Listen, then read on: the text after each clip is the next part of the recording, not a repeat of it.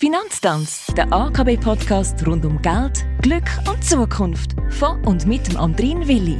Und der sagt Hallo, schön, dass ihr da sind. Danke, Regula Simsa, dass du da bist. Ohne dich würde in dieser Staffel von unserem Finanztanz nicht laufen. Du bist Anlagespezialistin bei der AKB im Speziellen für nachhaltige Anlagen. So, in der letzten Ausgabe hast du von Voting und Engagement als Strategie geredet.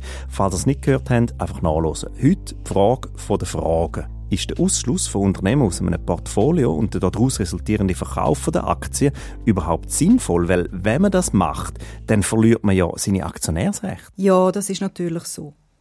Wenn man aber aus Risikoüberlegungen sagt, dass bestimmte Geschäftstätigkeiten insgesamt so hohen Risiken unterliegen, dass grundsätzlich nicht in sie investiert werden soll, dann würde ja auch das Einwirken auf die Unternehmensführung nichts bringen. Ausser natürlich, das Unternehmen wird das bestimmte Geschäftsfeld komplett verlassen.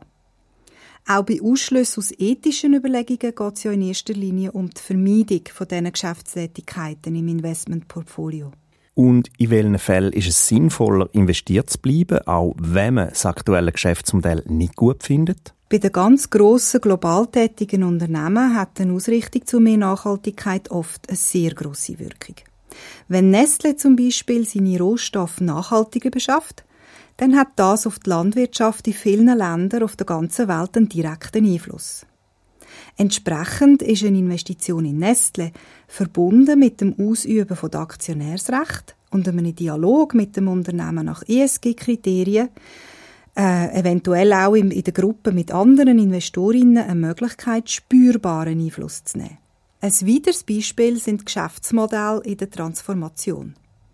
Ein Stromproduzent, wo heute einen Mix aus Kohlenstrom, Atomstrom und nachhaltiger Energieerzeugung anbietet, aber ganz klar Strategie zu 100% erneuerbaren Energien hat, der ist ja darauf angewiesen, dass er diese Investitionen kann finanzieren mit möglichst günstigem Kapital.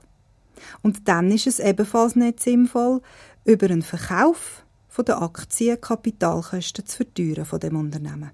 Und was passiert, wenn die Unternehmen zwar kommunizieren, sie würden sich verändern, das aber eigentlich gar nicht machen?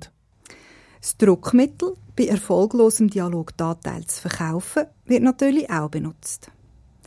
Grosse Versicherungen zum Beispiel, die aufgrund von ihrer milliardenschweren Investitionsportfolios grosse Anteile an den ausstehenden Aktien und Obligationen von einem Unternehmen halten, die fahren teilweise ganz offen diese Strategie. Bei erfolglosem Dialog zu SG-Themen wird die Position vom betreffenden Unternehmen ganz verkauft. Mit einer öffentlich publizierten Begründung. Das führt dann natürlich zu einer Schädigung von der Reputation vom betreffenden Unternehmen, neben dem negativen Effekt auf den Aktienkurs durch den Verkauf. Und das will sicher niemand wirklich. Danke Regula Simsa fürs Auseinanderbeindeln von diesen verschiedenen Strategien. Sehr spannend, finde ich. Und es gibt noch viel dazu zu sagen. Ja, je mehr man sich mit dem Thema beschäftigt, umso tiefer man in Details geht, umso spannender wird es. Danke fürs Hinhören. Regula Simsa und ich, wir bleiben dran am Thema. Nächste Woche hören wir uns, wenn er uns nicht aus irgendeinem unerklärlichen Grund ausschliessen.